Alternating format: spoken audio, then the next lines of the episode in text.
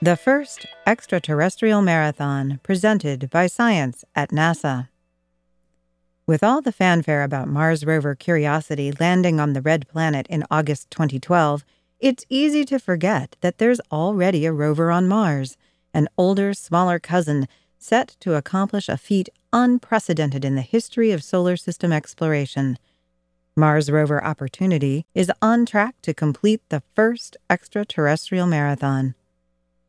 A marathon is 26.2 miles. When Opportunity landed on Mars in 2004, NASA's goal was to have the rover travel a meager 600 meters. However, no one knew what kind of runner Opportunity would turn out to be. As of July 2012, Opportunity has traveled almost 22 miles, only 4.2 short of a full marathon. Runner-author Hal Higdon once said, "The marathon never ceases to be a race of joy, a race of wonder." That goes double for a marathon on another world where every mile promises a new discovery. Opportunity's prime mission is to search for signs of ancient water. Today, the red planet is a bone-dry desert with breathtakingly thin atmosphere, conditions deadly to almost every known form of life on Earth.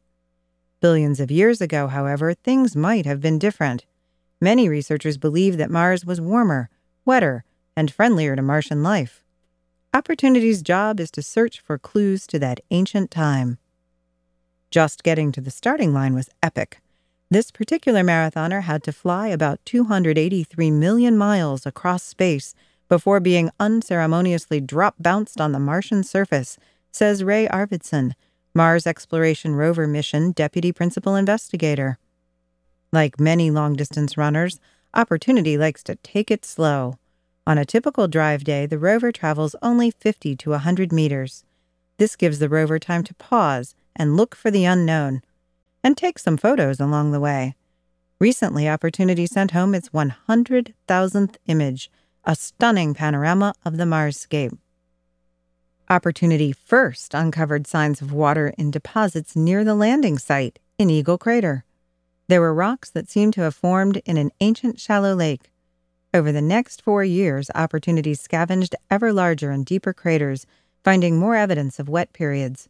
Indications were, however, that the ancient lake water might have been too acidic for life.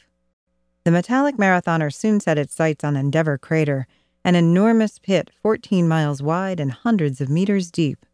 Endeavour's depth would offer a look farther back into the history of Mars, to a time when the water was possibly less acidic. The marathon route crossing Mars Meridiani Plain to Endeavour was a daring trek, with no aid stations anywhere.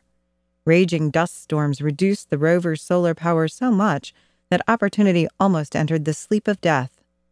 Soft, sandy, wind-blown ripples trapped the rover's wheels. And there was an injury. A failure in Opportunity's right front steering actuator made running forward tricky. Ever resourceful, the rover ran part of its race backwards. The course took Opportunity over sedimentary bedrock made of magnesium, iron, and calcium sulfate minerals, further indication of water billions of years ago, says Arvidson. When the marathoner reached Endeavour Crater in August 2011, things got interesting. Endeavour is surrounded by fractured sedimentary rock, and the cracks are filled with gypsum. Gypsum forms when groundwater comes up and fills cracks in the ground, depositing hydrated calcium sulfate. This is the best evidence we've ever found for liquid water on Mars. The gypsum veins were likely formed in conditions more pH neutral and possibly more hospitable to life. Jackpot! But this marathoner isn't done. Opportunity is doing so well that 26.2 miles might not be the finish line after all. "We have no plans to stop running," says Arvidson. Extraterrestrial ultramarathon, anyone? For more news about other NASA missions going the extra mile, visit science.nasa.gov.